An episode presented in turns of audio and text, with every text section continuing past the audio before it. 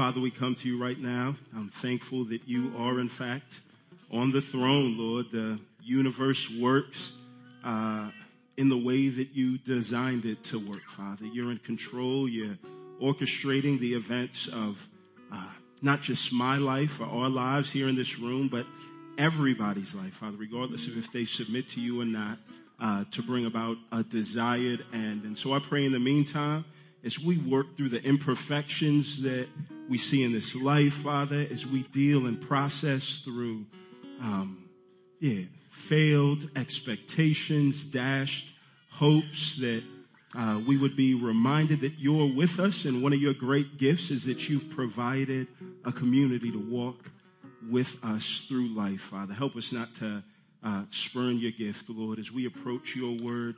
Be with us. Give us clarity and insight. It's in Jesus' name we pray. Amen. Amen. Well, um, I grew up, uh, I was born in uh, 84, uh, so uh, video games and sports raised me. Well, I had my mom and my dad at home. They, they helped too, but most of my time was spent video games and sports. One of the things that I loved, the things that gripped me early on, um, was this one button that I had on my Nintendo.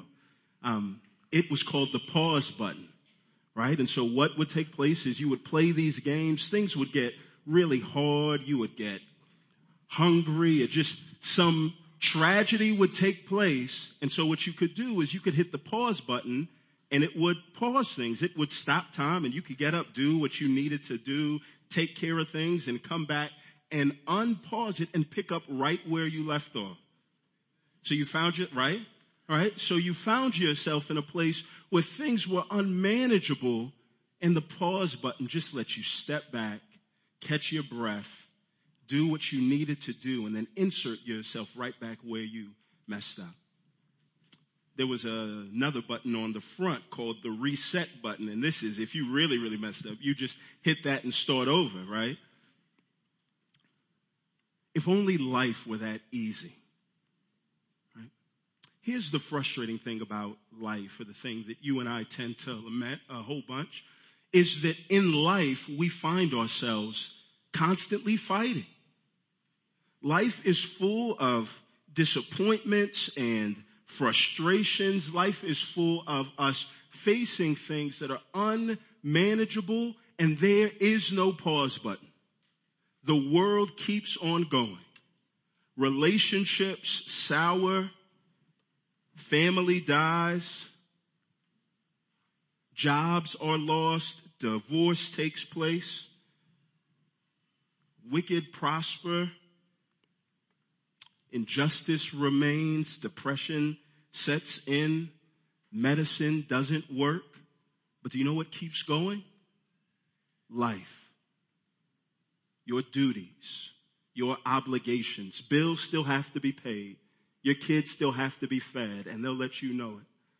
Laundry still has to be done. Work has to be done and there's no pause button. There's no way to step back. Obligations still exist and so if you've lived any amount of time, you're confident and you know that life seems like this constant fight. That we live in a world where imperfections abound. This world is nothing like we thought that it would be. Our expectations constantly come up short. And we spend all of our time fighting what, what, what it seems like. It seems like some days we come home and we're glad that we accomplished all that we set out to do. But then there's certain days where we come home and we're just rejoicing in the fact that we didn't drown, that we kept our head above water. It's an exhausting fight that leaves us physically fatigued, mentally anxious, especially as we think about both the good and bad times right? The good times that are there, it seems like that they leave too quick and the bad times seem like they'll last forever. Leaves us physically fatigued, mentally anxious and emotionally guarded. And in the midst of all of this, this intense fight that life is, there's a problem that we run into. And do you know what that is? Do you know the only thing that's worse than an intense fight? An incorrect fight. Fighting against the wrong thing. Because you spend all your energy fighting against the wrong guy to only to find out that there's somebody that has much more strength and you still have to fight them too. So if you lose strength before you fight the right person, do you know what takes place? You lose. And it's one thing to lose a game, but it's another thing to lose in this game of life. There's collateral damage. There's children that are depending on your marriage to remain. There are friends that are depending on your emotional health and well-being. There's people that are dependent on you. So one thing that we can't afford to do is we can't afford to be in the wrong fight. Life is a fight and the world keeps turning. There is no pause button. So what we want to do and spend our time on today is to talk about this right fight. Talk about, right, before we get into strategies of what it is that we need to do, how we can live our best life now. The first thing that we have to do is make sure that if we're fighting, we're fighting the right opponent. So there's three things that I want to do in our time here today. The very first one is this. I want to acknowledge what the right fight is. I think so many times we get so consumed in the imperfections that remain in this life that we can ignore what is our real problem. Two, I want to tell us something that we have to avoid at all costs. And then lastly, I just want to direct us to action. So if you would turn with me to the book of Ecclesiastes, um, chapter four, and we're going to spend our time in the fourth chapter. Ecclesiastes chapter four. Here, two words that you can write down that'll help you to grasp context of where we are in the book chapters one through three are all about these two words. Accept imperfection. Accept imperfection. Your life is going to be hell if you don't learn how to accept the fact that life on earth oftentimes feels like hell. The knowledge that we hope that'll fix life, the knowledge that we hope will bring solutions to our problems only adds to our sorrow.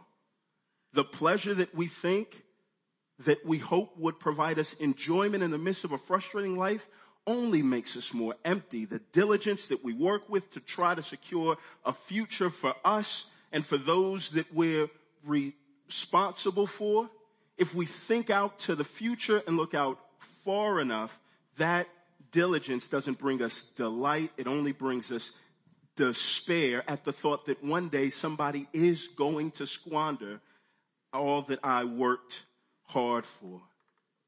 Ecclesiastes 1 through 3 basically helps us see this. You know, nothing in life will be everything that you thought it would be. We live in an imperfect world. Life cannot be manipulated. You don't have the tools to make life turn out exactly how you thought it would be. And the quicker that you realize that you have to accept imperfection, the better that it will be for you. Do you know the remedy to imperfection in this world that the Bible offers? Revelation. Jesus coming back to set things right one day. It's certain and it's coming, but it's not here yet we are going to have to wait for it. Things are going to fall apart. Injustice is going to be as certain as the next sunrise. But it's not to make us complacent and lazy. It's meant to sober us up so that we go through life with a sense of clarity. The goal is to free us from a fight that we could never win. If your goal in this life is to create a utopia, a perfect world where nothing goes wrong, perfect relationships where there is no danger that things will mess up. You'll spend your whole life fighting only to find out that you fought the wrong fight you don't have the tools to cure every imperfection in the world. And that's not meant to make you lazy. It's meant to give you hope in the midst of imperfections. It's not meant to make you lazy because there will be imperfections. So here's the main point that, that I want to share, and then we're going to walk through this text. The, the main point, the big point is this. Your primary fight, your large or just fight, your most important fight is against isolation, not imperfection.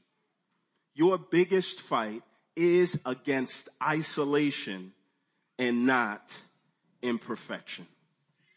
So the very first thing that we have to do is we have to acknowledge the isolation that exists. We have to turn our gaze for a moment from off of the imperfections that exist in the world because at the end of the day, Jesus has promised that he will fix those things one day. That is his big fight. So we have to turn our eyes from that and we have to spend time and look at something that is within our control here in this world. The very first thing we have to do is acknowledge isolation. Ecclesiastes chapter 4, starting at verse 1, I'm going to read through verse 8, and it says this. Again, I saw all the oppressions that are done under the sun, and behold, the tears of the oppressed. Listen, and they had no one to comfort them. On the side of their oppressors, there was power and there was no one to comfort them. And I thought the dead who are already dead more fortunate than the living who are still alive, but better than both is he who has not been and has not seen the evil deeds that are done under the sun. Then I saw that all toil and all skill and work come from a man's envy of his neighbor. This also is vanity and a striving after the wind. The fool folds his hands and eats his own flesh. Better is a handful of quietness than two hands full of toil and striving after the wind. Again, I saw vanity under the sun. One person who has no other, either son or brother, yet there is no end in all his toil and his eyes are never satisfied with riches so that he never ever asks, for whom am I toiling and depriving myself of pleasure? This is also vanity and an unhappy business. What he does right here is he draws our minds to look and says, hey, there's something in this world that is actually worse than the imperfections that consume our lives. And it's isolation in the midst of imperfections. And he draws our minds to see that, this danger over and over. In verse one, you'll see it twice. Has no other. Verse seven and eight, verse nine, ten, 11 and 12, he's constantly contrasting. The big point in all of this is isolation. We have to acknowledge it and see that it's a big danger, not just in this book, but throughout the whole Bible.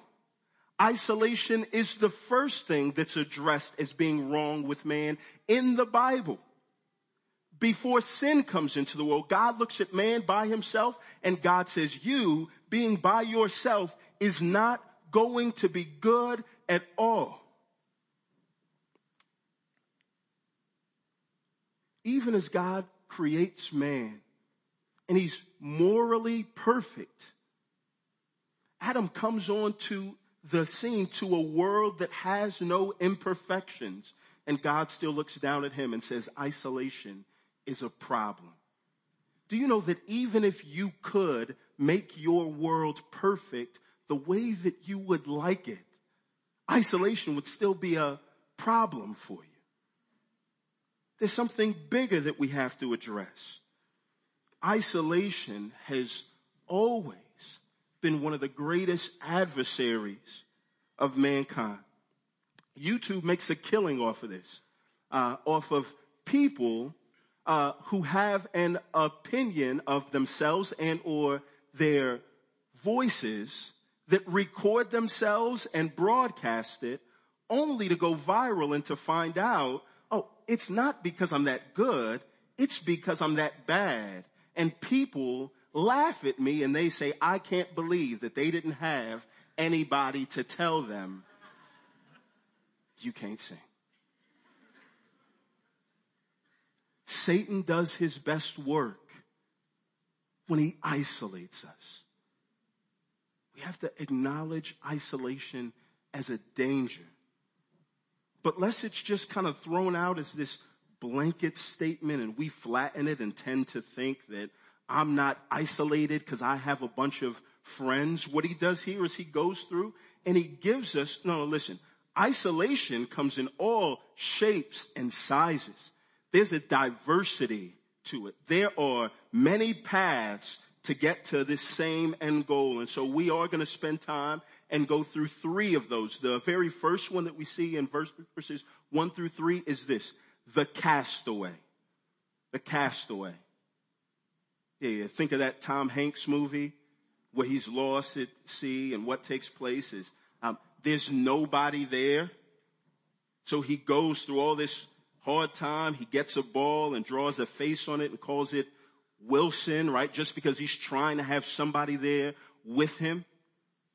And the movie is spent just chronicling the lonely journey of this man.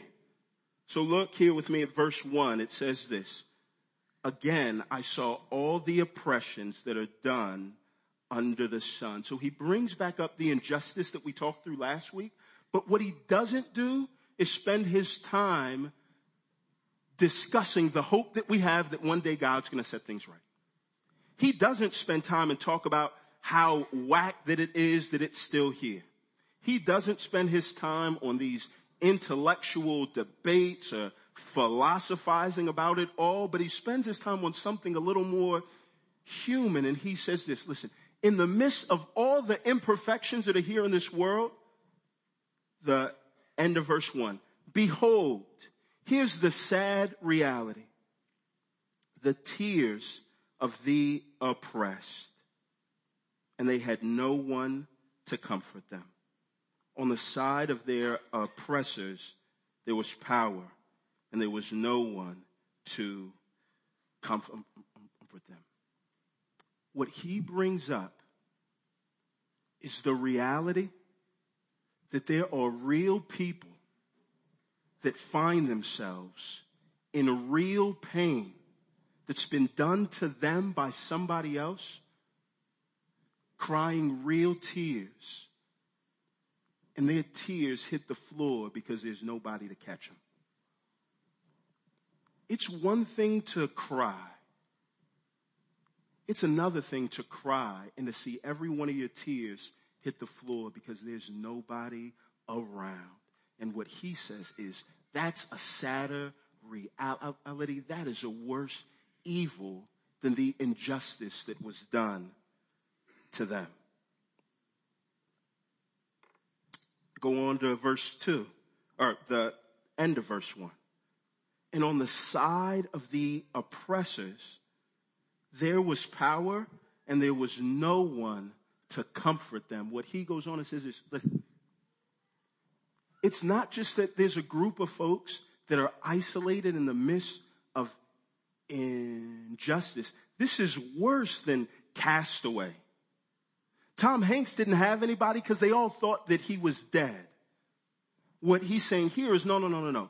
There's people that actually have power to comfort these people that are isolated, but they're preoccupied. There's something else that goes on. It's within their power, maybe not to stop what is going on, but at least to provide comfort. And they're lonely. They fail to provide it. They may overlook the individuals that are actually involved in this deep pain caused by isolation plus oppression. But they don't have the time or capacity to do anything about it. And this is a pain that can't really be put into words. Look at the conclusion that he comes to. He says this, and I thought the dead who are already dead more fortunate than the living who are still alive. he says, man, it's better that somebody was dead than that they felt this kind of pain. Verse three, but better than both is he who has not yet been and has seen the evil deeds that are done under the sun. He takes it a step further. It's not just that folks that are dead are better, but people that never even had a chance to come into this world are better off because they don't have to witness this great evil. A philosopher by the name of William James writes this quote and he says this. If no one turned around when we entered, answered when we spoke, or minded what we did, but if every person that we met cut us dead and acted as if we were non-existent things, a kind of rage or impotent despair would before long well up in us from which the cruelest bodily torture would be a relief. What he says is that if you found yourself in this place where it's not just that you were lonely because there was nobody around, but you were lonely because you were in the midst of a group and nobody responded at all to any of the hurt that you're in. What he was, what he says is that you would long to, instead of have that, to have the cruelest form of bodily torture. The author sits here and writes and says, yo, this is a fate worse than death.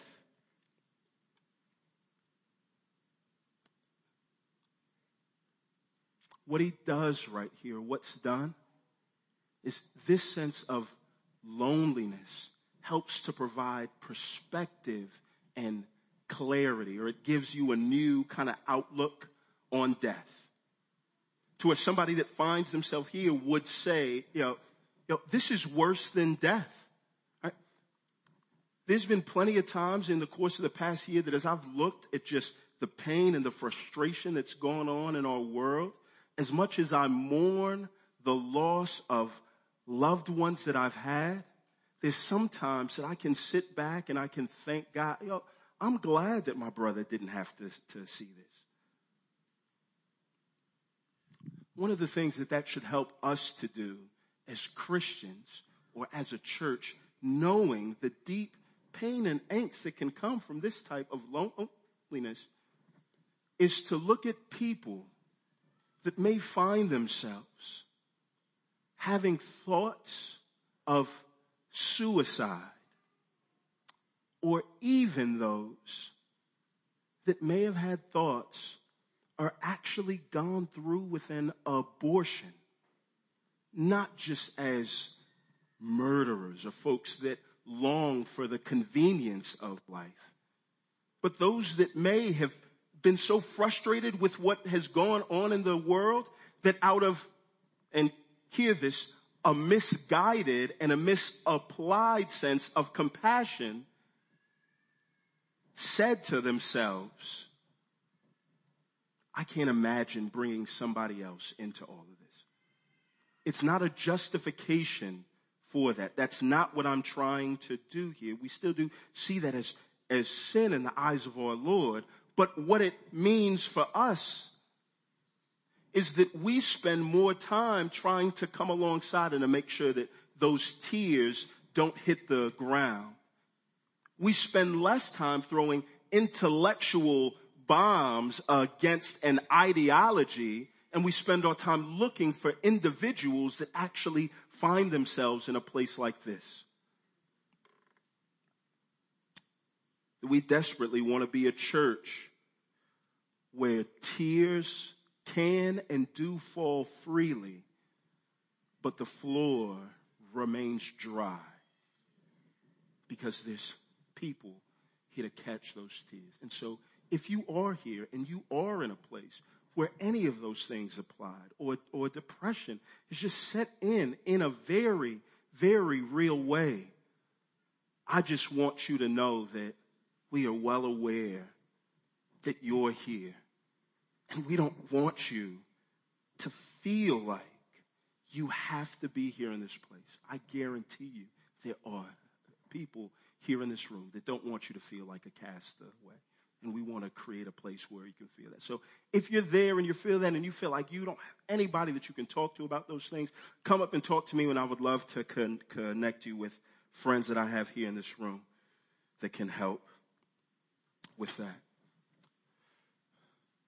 He doesn't just stop there though. As we think of loneliness, we tend to think of those that don't have any option, but I think what's a bigger threat is not those that are cast away because at the end of the day, their isolation could be undone if somebody just went and took some, some, some time with them. What's worse is these next two that he's going to talk through because they contribute to the very isolation that they face. So the first one was, was a castaway. The next one is this, a coveter. Look here at verse four. Then I saw that all toil and all skill and work come from a man's envy of his neighbor. This also is vanity and a striving after the wind. It's not as explicit here, but what takes place is that envy leads to isolation in a very unique way. Envy leads to isolation because instead of rejoicing in the gifts that God has provided with people that are all around you that may have what you don't have, you spend your time trying to compete with them. So he goes so far and says, no, no, look, look, here's what lies at the heart of hard work in a general sense. People see somebody with something that they want and they don't have. And so you know what they do? They work hard for it. Capitalism is built off of that, right? It's a system that incentivizes you being able to compete with somebody and beat them. And if you do, if you achieve success and stand in a class all by yourself, you get rewarded for that. Yeah, in a very practical way, I saw this play out. Um, at my birthday a few months ago, we had a bunch of guys come over to my house. Um, and there's a group of guys here in this church uh, that uh, I've been in the gym with for the past year and a half. You see Kurt right here with the two little shirt on, uh, Paul there in the back, uh, LB, and a few other folks. Well, well, Paul, Paul comes in uh, from a pool party um, and so Paul comes in and he has a tank top on. Um, and so folks like, man, Paul's got a tank top. Man, Paul's been in the gym. Man, and so you see all of this stuff. And do you know what takes place for the rest of that month? All of the rest of the guys that had missed days in the gym and had come in and out, they were in there faithful and strong. Why? Because they looked at him, they saw what he had, and they say, I want that. And at the end of the day, it was their this drive to, I've got to win. But, alright, here's how things go bad and here's how you're driven to isolation by that. A few weeks later, yeah, a guy who shall remain nameless gets hurt in the gym. So he can't lift. Do you know what the rest of the guys do? They rejoice in the fact that he's hurt because now they can get ahead of him. James 3 says that where you have envy, there you have every evil practice. Here's what takes place. When envy settles in our hearts, instead of lifting up people when they're down, if we're envious of them, then we actually on the inside rejoice when they don't do as good of a job because now we can accomplish what it is that we really want. And so this is somebody that's driven to isolation, not because there's nobody around, but because he finds himself or she finds herself in competition with everybody that is around that God has provided to them for a good gift. Yeah, at the end of verse four, he goes on and says this, yo, it's vanity. It's striving after the wind. You're not going to catch it. It's pointless. Why is it pointless? Because here's the irrationality of envy. Here's what takes place. Envy, it's as dangerous as it is easy. It's irrational. And do you know what you never do? You never look at somebody, just one person and say, I wish that I could trade my whole life with their whole life. What you do is you take a bunch of people and you say, I wish that I could have their spouse, their job, his platform, their car, their kids, their house, and you treat it like this buffet line. I'm going to take a little bit of this and this and this, and you stack it up. And in our minds, we create this, this impossible life that nobody can have. And we spend all of our time trying to work for all of these things. And it's vanity because it's impossible. It's as possible to get as it is you trying to grasp a wind, a handful of wind. You can't get it. And look, even if you could get it, death is always a thief of that kind of a joy. If you could get it, death, which is coming, will rob you of that. Envy is senseless, but driven by it, it makes us people that aren't just isolated because we don't have anybody around, but we're isolated and we work hard for that isolation. How do you know if that's you? Here's a very, very quick test. As you sit back and you think on your life, do you ever get to a point in your, your life where you feel like, I'm a total failure? What makes you say that? It's one thing to say that based on ah, there's a standard that God has called me to live up to, and I failed to meet that standard. I desperately need Jesus to meet me at the point of my failure. It's another thing entirely to think I'm a failure based off of comparisons that I make with somebody else. Because do you know what that does? It's not you accepting the lot in life that God gave you there are certain things that we have in our lives that we can't change. So regardless of how hard that we work, there's a platform, there, there is a ceiling to what it is that we can do in life. And I don't want to crush anybody's dreams, but hear me when I say you actually can't be anything that you want to be. That is actually not true. There are certain things that God has provided to all of us or failed to provide for us that we can't be. I desperately wanted to be an R&B singer as I grew up, but my lot in life was that I just don't have that kind of a voice.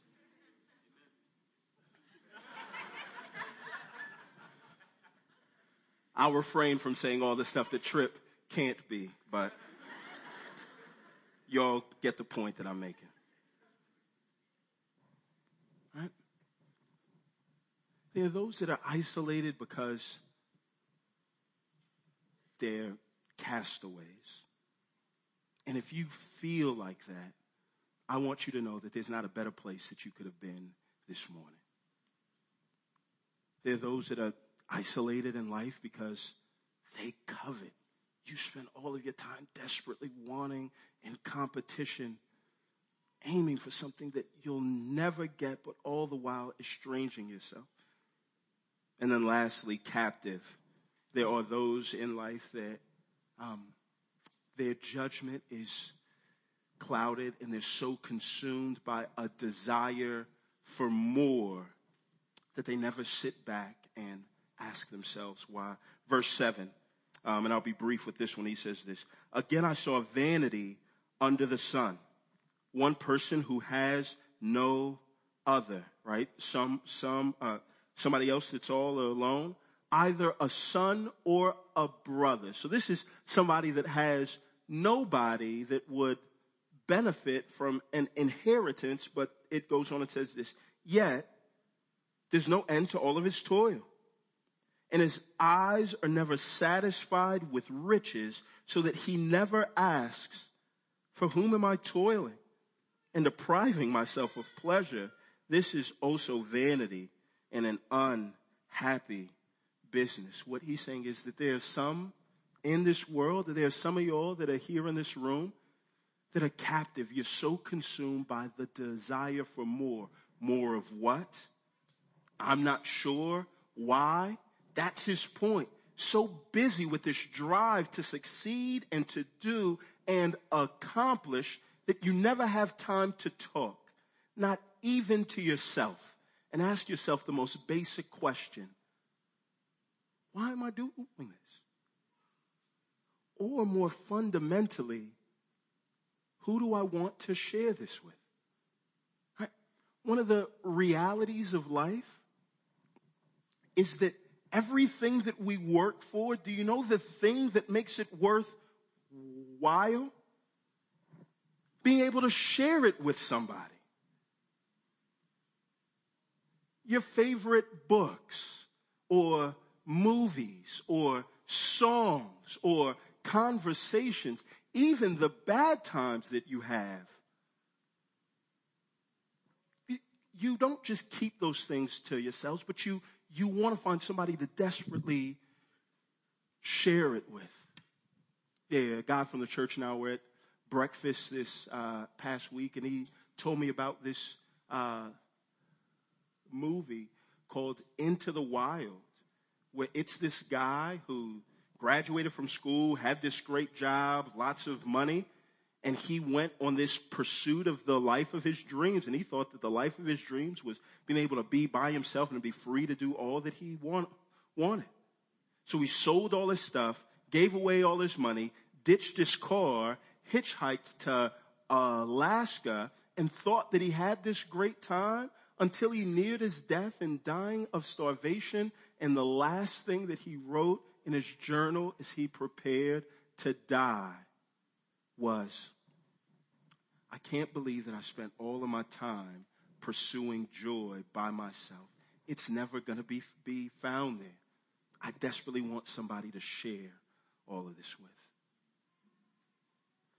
We can be so consumed in trying to achieve and to gain things that we can actually be held captive and again work towards our loneliness by, uh, uh, by trying to achieve a bunch of stuff.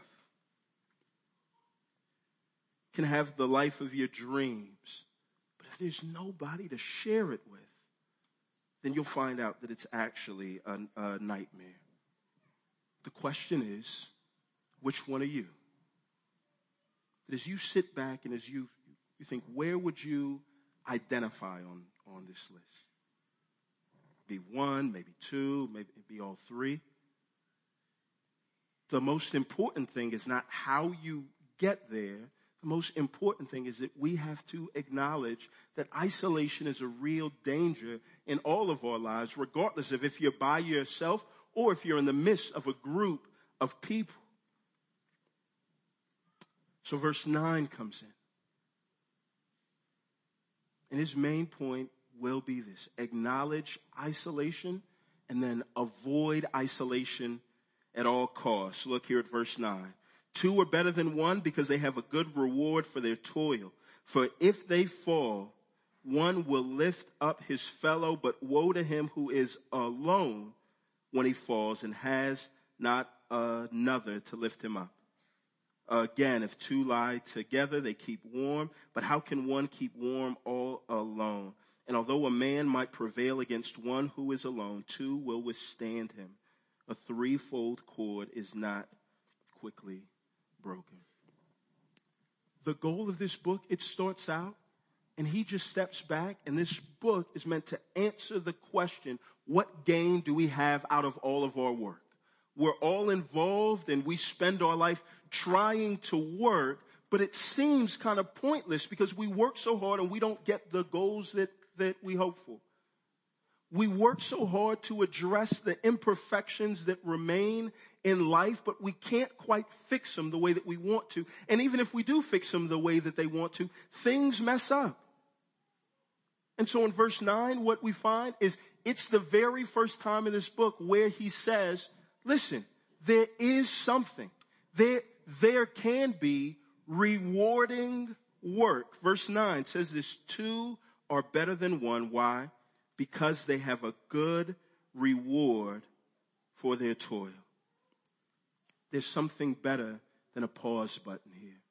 There's something better than being able to stop life, take care of what you need to take care of, and then to come back in. And the thing that he says, the thing that's better is community. The only rewarding work that takes place here in this life is, he's saying, comes in the context of relationship. Notice in verse 10 through 12, all the examples that he gives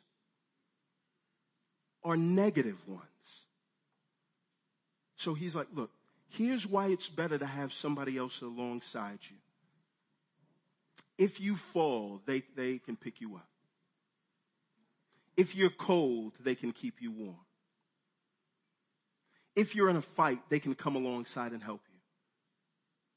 He tends to talk about friendship and community, not in the, the way that we think of it. When we think of friendship and we start to lay out the standards by which we choose our friends, what are the standards by which you, you choose your friends? What are the non-negotiables in your life? Sense of humor? Shared interests? They can't be too socially awkward, extroverted. They make me feel good. All of these things and this is why I intentionally used the words avoid isolation at all costs and not build a sense of community. Because when we tend to think of build a sense of community, we think of all of these things that we want to build the perfect friend. But do you know what? There is no perfect friend in a world that's plagued with constant imperfection. So the standard that he lays out is look, look, here's the best that you can do. Here's what you should aim for. Surrounding yourselves with people that can help you navigate through the imperfections of life. What does that do? How does that change the way for those of us in here that aren't married? How does that change the way that you think of how you're going to pick your, your spouse? There's certain things that are important, but there are certain things that are absolutely vital.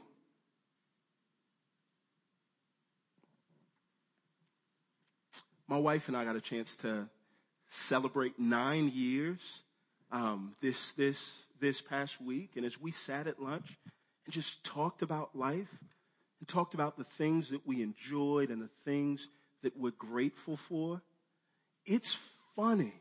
It's so funny how much my conversations changed with her nine years later. You know, I think of year one and year two, the, the, well, in year three and year four, things that, things that, that, that, that we complained about, that we fought over, that we were frustrated about. All at times when kind of life went well. And then do you know what takes place? Infertility happens. Adoptions fail. Loved ones die. Depression sets in. Friendships end. We see friends' marriages fall apart. And we get acquainted with all of these imperfections that exist in life. And then what takes place is there's this, there's this depth of relationship and friendship that builds having somebody else who, yeah, we may fight about interests that we don't share, but I'm confident and I'm grateful that when I was at my lowest place, you pulled me up. Yeah, we may fight about what we're going to do with our money. I remember when I felt isolated and all by myself and there was nobody else. You were there. That there's all of these things that become so much more important when you find yourself facing the imperfections in life. So his admonition here is that you would avoid isolation at all costs. That the best way for life to be managed is together with somebody else. Not just in a, well, it's me and God and we're good and God is my best friend? Absolutely. But even in a perfect world, God said that that was no good. The beautiful thing about this list is it doesn't only shape the way that we pick our friendships or spouses, but do you know what it helps us see?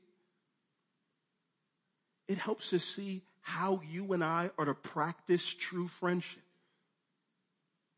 so that no one would feel inadequate when it comes to relationship. Can you find somebody that is in a low place and pick them up? And if not pick them up, can you at least crawl down in the low place with them and make sure that their tears don't hit the floor? Can you find somebody that is cold and by themselves. And even if you don't know the right things to say, just commit to sit next to them so that at least they won't be cold.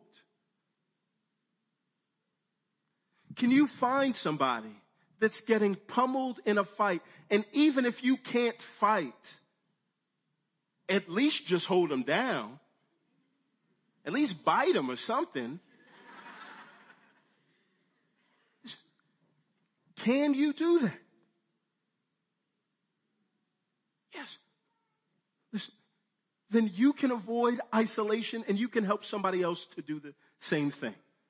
There are imperfections that you can't fix in this world, but one thing that you can do is you can avoid isolation.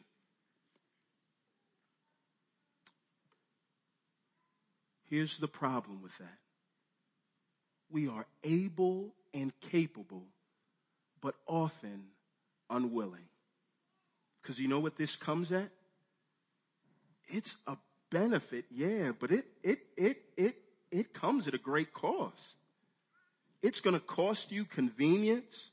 It's gonna cost you weekends. It's gonna cost you free time. It's gonna cost you bruises. Walking into a fight that you could have avoided. And we've talked about the imperfections that exist in our world. But one thing that we can't fail to account for are the imperfections that exist inside of us. And these are the things that are the biggest obstacle to any real and true lasting sense of community.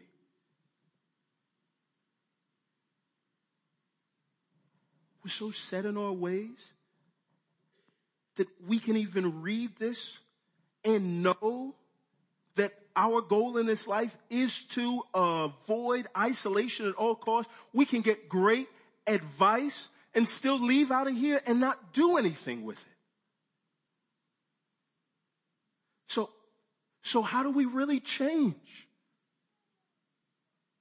How do we really fight this real fight? How do we really avoid isolation at all costs when everything inside of us seems like it, it pursues isolation even though it's the worst thing for us.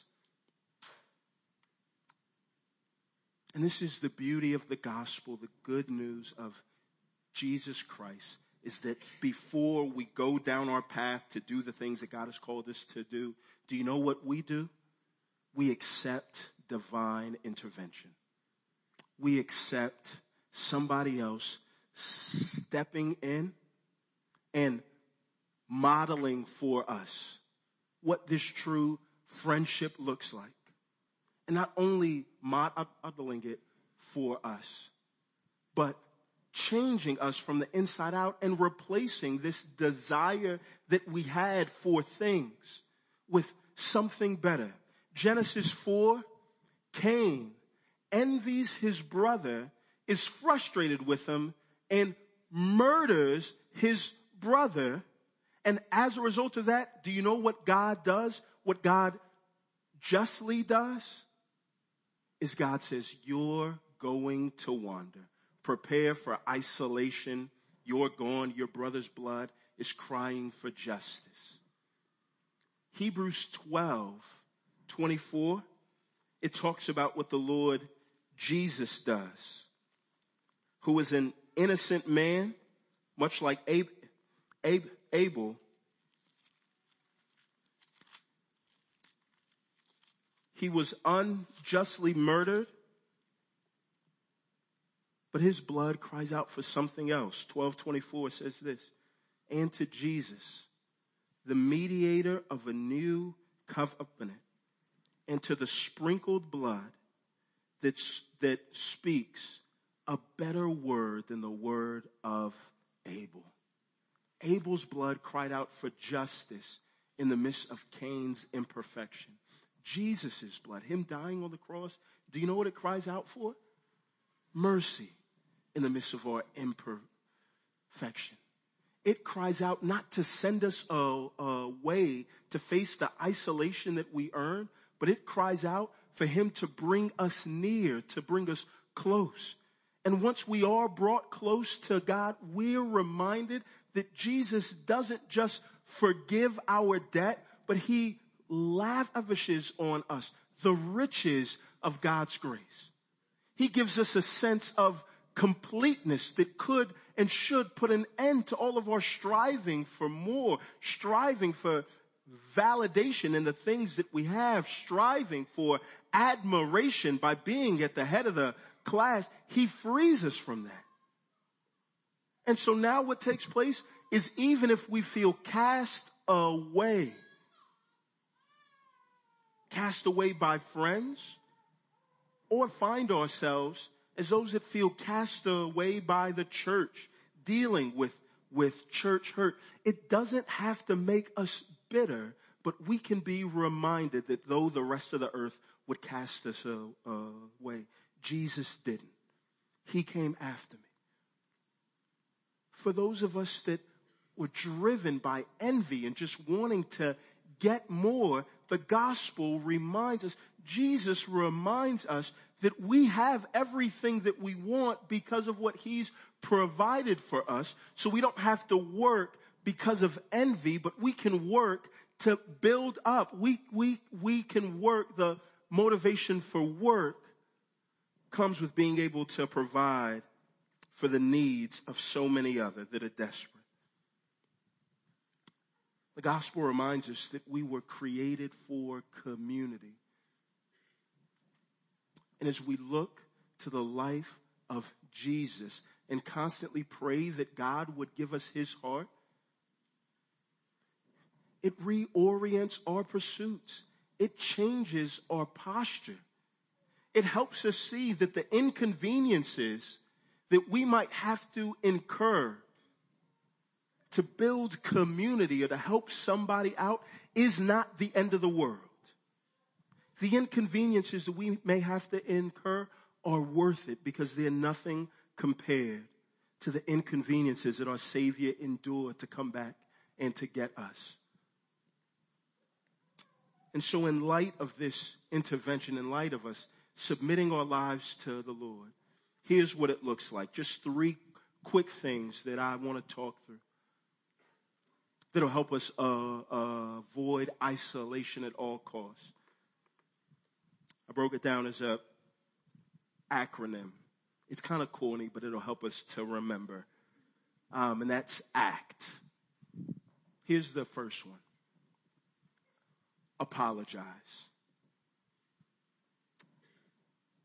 There's so many of us that are in this room right now who may find ourselves isolated not because there's nobody around, but because we've pushed away people that have tried to help us. with our pride, with our, frus- our frustrations. We've said things that have hurt them. And one of the things that we can do is even as we think through that right now, people that we know that we've treated wrongly, one of the quick ways to repair relationships is to just talk to them right now and to say, I'm sorry. To work through, to say isolation is not something that I want to take place.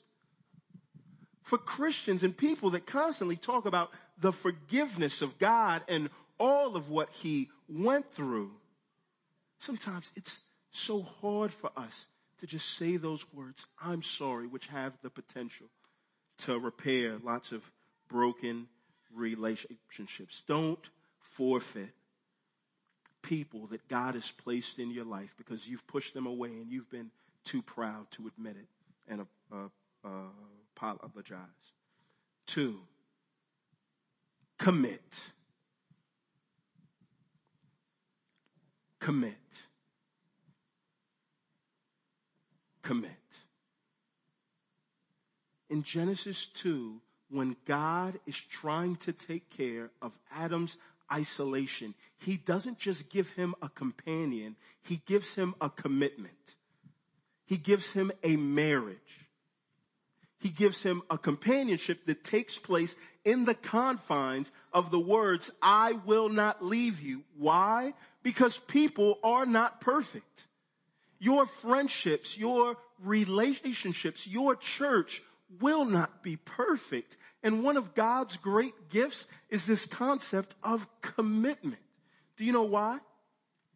Commitment is God's great grace to help us judge the benefit of a relationship, not by the uh, initial yield, what comes right off of the bat, but by the eventual yield. Listen, Trees take a long time to, to grow. And if you are not committed to do the ordinary, mundane, boring work of putting a seed in the ground and watering it for 15 years, you're never going to get a tree. You can find a problem with this soil and with that soil and pick that seed up and move it and feel like I'm free from commitment and you are, but you're never going to get the type of relationship that God outlines here. Commitment is not a burden. It's not a ball and chain. It's God's great grace to provide us with what it is that we need. And so what that looks like, and we say it all the time, is for those of us that are Christian, it's joining a church and committing to a group of people that are imperfect. But it's providing a commitment to this group that says, hey, my goal is that with this group of people that I commit to, I want to spend my time making sure that I lift folks up where they need help, that I keep folks warm where, where they're cold, and that I help f- fight battles that I didn't start. But it's a commitment none the less. And here's the last one. T. Trailblaze or uh, initiate. Every relationship starts off with somebody initiating. No relationship starts off with two people at the same time saying, I want to be friends. It doesn't work like that. Somebody has to take the first step. And so, one of the great ironies, especially in church life, in any crowd that you have, is you can have a bunch of folks in a room who all say the exact same thing. I'm lonely and I wish that I just had somebody that I, I could be friends with. I'm really having trouble connecting. And what would be a great travesty is if there's a room full of folks and everybody said the same thing, but nobody took that first step trailblaze. Every relationship starts off with somebody initiating. And it's not just about our strengths. One of the best ways that you can initiate is in vulnerability. C.S. Lewis says this friendship is born at the moment when one person says to another, What? You too? I thought I was the only one. Somebody's got to speak first. Be willing to create an avenue or environment where somebody else can respond and say, Me too. Celebrate, don't compete. This falls under that last T. Rejoice in the work that God is doing with somebody else and celebrate that. That's one of the greatest guards from envy is celebration when God does something great in the life of somebody else. And pray. J.C. Ryle says this. He loves me best who loves me in his prayers. Prayer may feel like a cop out when it comes to building relationships, but it'll only feel like a cop out if you feel like God really doesn't answer prayers. But if you really believe that God does, one of the greatest and first steps that we can do is to actually pray for people that we may never get a chance to talk to. If you're a part of this church, one of the great encouragements can come from routinely praying through the list of folks that are a part of this church. Why? So that they're always on your mind and on your heart, and you can be reminded and prompted to act, to uh, initiate. And I think that if we do all of that, that we create the type of a place where we provide care for those that are here, and we also prepare a church for people that are near that may feel isolated or on the outskirts. Your biggest fight in the world that we live in is not repairing the imperfections that exist. God's going to do that. His control is not meant to stop us from working. It's meant to stop us from worrying. We still work. We just don't worry. Your job or your task is to avoid isolation at all costs. And if you find yourself as somebody that has great strength right now, then take it a step further and help somebody else avoid that same isolation that will eventually be their downfall. Let's pray. Father, um, we're thankful for your word. I pray uh, that you would help us to, to, to look at your son and to remember that our lives are best lived when they live for somebody else. Um, and help us to be a church that uh, routinely uh, does all that we can to make sure that tears fall freely, but they never hit the floor, God. Give us the grace uh, to do that. It's in Jesus' name we pray. Amen.